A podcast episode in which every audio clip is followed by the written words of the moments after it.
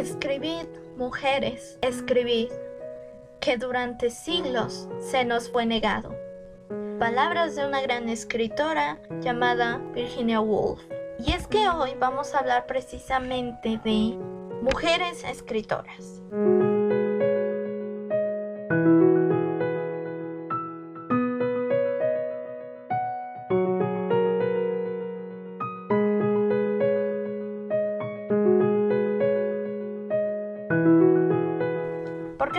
Mujeres escritoras? Porque creo que a lo largo de la vida académica inicial, por decirlo de alguna manera, muchas veces se nos excluye a las autoras. Y no, no digo que para mí sea completamente necesario que me, que me hablen sobre autoras mujeres. Creo que a veces los hombres también pueden escribir personajes mujeres que son muy creíbles. Por ejemplo, Madame Bovary a mí me parece increíble. Y escrita por un hombre. Es, es impresionante. Pero también hay que reconocer que hay autoras mujeres a las que no se les ha dado, a mi parecer, un lugar en la cultura popular. En mi caso yo no yo no conocía muchas realmente. Quizá Sor Juana, Jane Austen, Las Bronte, Rosario Castellanos. Digo, si nos ponemos a contar, no son muchas. De las que nos hablan normalmente, no son muchas. Tendríamos que escarbar un poco. Y solo así podremos encontrar unas cuantas más. Pero en cambio tenemos muchos hombres. Y yo no digo que esté mal, solo digo que hay mujeres de las que vale la pena leer y vale la pena hablar, por supuesto. Digo, en la vida académica y no solo ahí, en la vida cultural regular. En la vida cotidiana, digo, aunque no hayan leído nada de ellos, seguramente les suena Gabriel García Márquez, José Emilio Pacheco, Garcilaso de la Vega, por supuesto Miguel de Cervantes Saavedra, muchos más. Podría decir nombres por horas. Y por eso el día de hoy tenemos una recomendación sobre tres autoras mujeres que en lo personal a mí me gustan mucho. Creo que son bastante buenas y que son de Latinoamérica, lo cual es bellísimo. Este no va a ser el único capítulo que le quiero dedicar a autoras mujeres, porque creo que hay muchísimas, solo que el tiempo no nos da para hablar sobre todas y cada una de ellas. Así que hoy solo me voy a dedicar a tres. Primero voy a hablar de Luisa Valenzuela.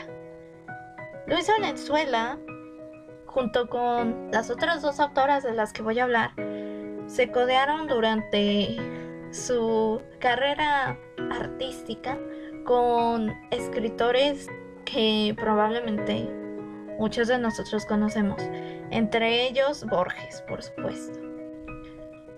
¿Qué es lo interesante de Luisa Valenzuela?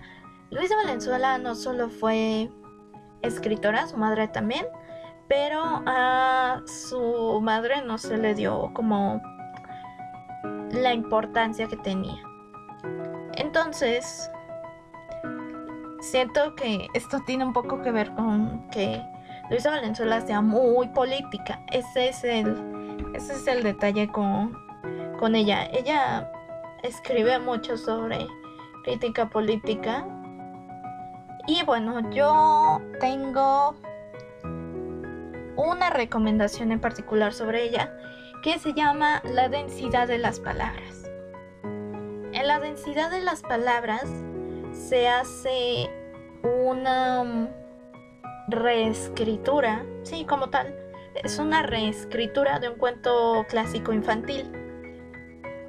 Según yo, aunque hay muchas versiones, según yo, la reescritura de Luisa Valenzuela viene de el cuento de Las hadas de Charles Perrault, que seguramente han leído les voy a tener que platicar un poquito eh, de qué va este cuento. El cuento de Perrault pues versa más o menos esto. Hay una una mujer que vive con sus dos hijas, pero una de las hijas se parece mucho a ella, la otra se parece mucho al padre. La que se parece mucho al padre como que no la aprecia como a la otra hija que la consiente y todo eso y dice que a la hija que no se parece a ella la hace hacer todos los trabajos y lo que sea necesario en casa. Un día la manda por agua. Y pues en ese tiempo estamos hablando de que hay un, una especie de pozo. Entonces hace toda la maniobra que hay que hacer para, para que se pueda llenar la, pues, la jarra. Y en eso llega un, un hada. Creo que el hada está disfrazada de de una anciana, si no me recuerdo, y le pide que le dé un poco de agua. Y pues la hija, que es sumamente encantadora y todo esto, ella obviamente le da el agua y en eso se transforma y le muestra que es un hada. Y el hada le dice, por haber sido tan buena conmigo, te concederé el don de que por cada palabra que digas, te saldrán gemas y piedras preciosas. Y bueno, la hija entra a la casa y la mamá la regaña por, por haberse tardado tanto y todo esto. Y en eso ella habla, creo que para decirle lo siento o algo así. Y salen dos perlas de su boca. Entonces, la mamá está fascinada por el el don que se le ha otorgado a la hija, al grado que le dice a su hija, la consentida, la que se parece a ella, le dice que vaya porque ella no puede no tener ese don. Entonces, ella va, pero ella no va como muy a gusto. Ella va para allá y se encuentra con, creo que es una mujer como tal. Y esa mujer le pide que le dé agua y ella le dice que no, que ella está esperando a una anciana, que si quiere agua que la consiga. O sea, la pintan bastante grosera y todo esto. Y en eso la mujer se transforma. Resulta que es helada y le dice algo así como tu comportamiento es cruel y horroroso y por eso te castigaré con que con cada palabra que digas te saldrán sapos y culebras de la boca. Entonces regresa y de la misma manera eh, la mamá le dice algo, la hija le responde y salen sapos y culebras de su boca. Entonces la mamá eh, le dice que no quiere volver a verla porque es horrible y ella se va al bosque. Y bueno, la moraleja es sea amable y siempre se te recompensará algo similar. El cuento de Valenzuela se sitúa después de que termina todo esto. Y el narrador, en vez de ser omnisciente, el narrador es la hija grosera que hace toda una semblanza sobre las cosas que que para ellas están permitidas y las cosas que no. Y que por lo menos ella puede amarse a sí misma, que no su hermana, que la atesorarán por el don que tiene. Es una, es una reflexión muy bella, es maravillosa. Sobre todo me gusta que le da voz a este personaje aparentemente despreciable y te cambia la perspectiva que tienes sobre el personaje, lo cual me parece maravilloso. Y al final, en lugar de que las dos hermanas se odien, las dos se dan cuenta de lo mucho que se aman y se, se valoran sin importar lo que les haya pasado. No les voy a contar todo porque quiero que ustedes mismos se acerquen a los cuentos. Pero sí, es una historia muy bonita. Ya les conté más o menos el de Perrault, pero si lo quieren buscar, pues también sería un acercamiento muy interesante. A mi parecer, eh, el cuento de la densidad de las palabras es bastante inspirador incluso. Me, encantan las frases que, que hay en él. Totalmente recomendable. La siguiente autora de las tres que les quiero hablar es Silvina Ocampo. Silvina Ocampo es fenomenal. No hay otra palabra para describirla. Y la cosa es que Silvina probablemente la conozcan porque ella trabajó mucho con Adolfo Bioy Cázares y con Jorge Luis Borges. De hecho, ella se casó con Bioy Cázares y terminaron, al parecer, bastante mal, como muchos de los escritores que llegaron a casarse.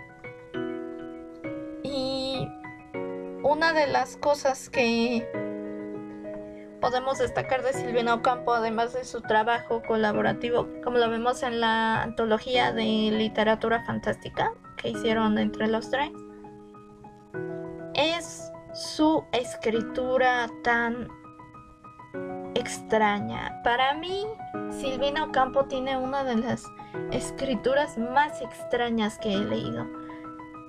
Porque ella tiende a ser que en sus cuentos haya niños, pero estos niños tienen conductas un poco crueles. Siento que muchos de sus cuentos son un poco aterradores.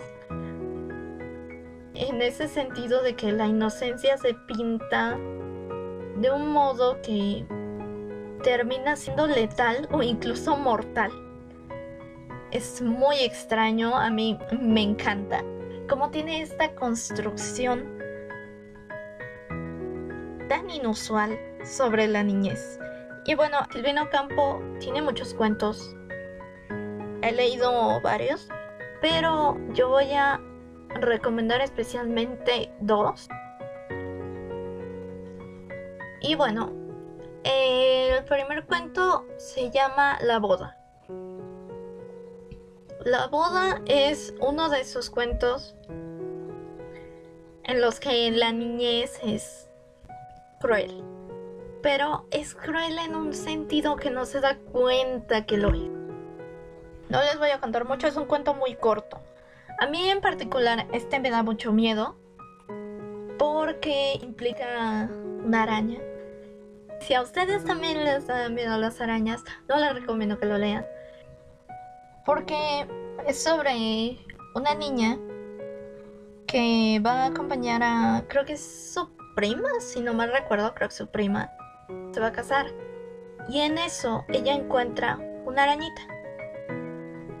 Y ella por, por alguna razón decide guardarla. En un relicario o algo así. La guarda ahí. Y piensa que está muerta. Entonces la guarda y luego se la lleva. Después la prima se casa y algo inesperado sucede. Es increíble cómo se construye la inocencia en este cuento. Es impresionante. Y otro que me encanta, como les dije, no se los voy a contar todo porque quiero que sepan, por su propia lectura, quiero que se enteren qué es lo que sucede en la boda. Y bueno, el otro que es maravilloso es la casa de azúcar. La casa de azúcar es especialmente maravilloso porque te mantiene súper atento con la historia. Es de esas historias que tú solo quieres seguir leyendo y leyendo y leyendo y leyendo porque no sabes a dónde va. No sabes cómo va a terminar todo esto. Y es uno de los aspectos que me gusta de la escritura de Silvina, que aunque no sepas hacia dónde va, te enloquece de un modo que no tienes idea. La casa de azúcar es el perfecto ejemplo. A mí me gusta mucho este cuento. Es de una pareja. Se casan y la mujer es como muy supersticiosa. Este es el, el momento cumbre de la situación. La novia le dice al novio que si, si van a vivir juntos, que por favor sea en una casa nueva. Porque si vives en una casa vieja, algo así como que los habitantes que estuvieron antes te invaden. El novio le compra una casa que le parece que es preciosa, que es perfecta y que parece hecha de azúcar. Y el único detalle es que es una casa vieja. Y él decide no decirle a su esposa para que ella no no caiga en supersticiones. Aparentemente para huir de este problema. Y bueno, al final ya lo verán ustedes, impresionante, me encanta. Es, es maravilloso el giro. Y finalmente, por último, y no menos importante, está María Luisa Bombal. María Luisa Bombal era entrañable amiga de Jorge Luis Borges, por ejemplo. Y Borges muchas veces, muchísimas, enalteció la escritura de María Luisa Bombal. Creo que de hecho se manifestó en contra de que no premiaron la obra de María Luisa Bombal, lo cual pues es bastante fuerte. María Luisa Bombal escribió poco, escribió realmente muy poco. La recomendación que yo les quiero hacer es sobre una novela que se llama La Mortajada. Sobre la mortajada les podré contar todo lo que sucede. Porque creo que mm, lo importante en esta historia no es propiamente lo que sucede, sino cómo se escribe. Creo que es mucho más importante la forma en que se escriben las cosas a lo que se escribe. Porque la historia en realidad es bastante simple. Es sobre una mujer que ha muerto. Pero parece que se niega un poco a creer que murió.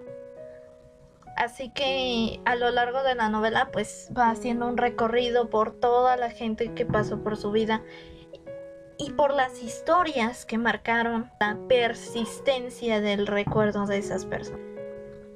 Lo podríamos reducir a eso. Y bueno, tiene varias historias, algunas cosas que les podrían parecer un poco raras, quizá un poco cuestionables, pero pues es por la época realmente. Hay que, hay que situarnos en el momento en el que está.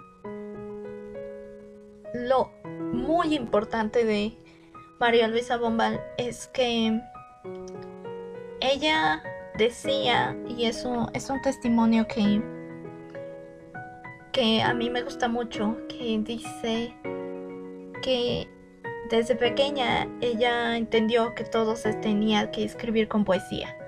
Para mí la mortajada es como un, un poema muy grande.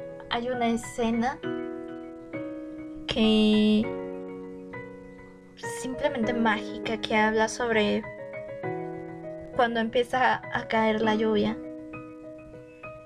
Y si lo viéramos en verso, incluso viéndolo en prosa, podemos darnos cuenta de toda la todo el ritmo que carga ese párrafo, porque es todo un párrafo, es maravilloso, simplemente maravilloso. Y esta, esta historia creo que también es una especie de reflexión de vida. Para mí es increíble porque es como se revive la vida a través de la muerte. Y esa. Esa idea es impresionante. La verdad, es sumamente impresionante para mí. Y bueno, estas fueron las tres autoras de recomendación. Y bueno, si leen alguno de de los textos que les estoy recomendando, los leo en los comentarios si están en YouTube. Si están en otro lado, los leo en Facebook. También está el correo electrónico. Es nomdeplum.lit.gmail.com Si tienen algún comentario, quisieran que habláramos de algo, yo los leo. Esto fue Nom de Plum, el podcast. Yo soy Aedem, recordándote que si haces lo que amas, no sentirás que trabajas. Hasta la próxima.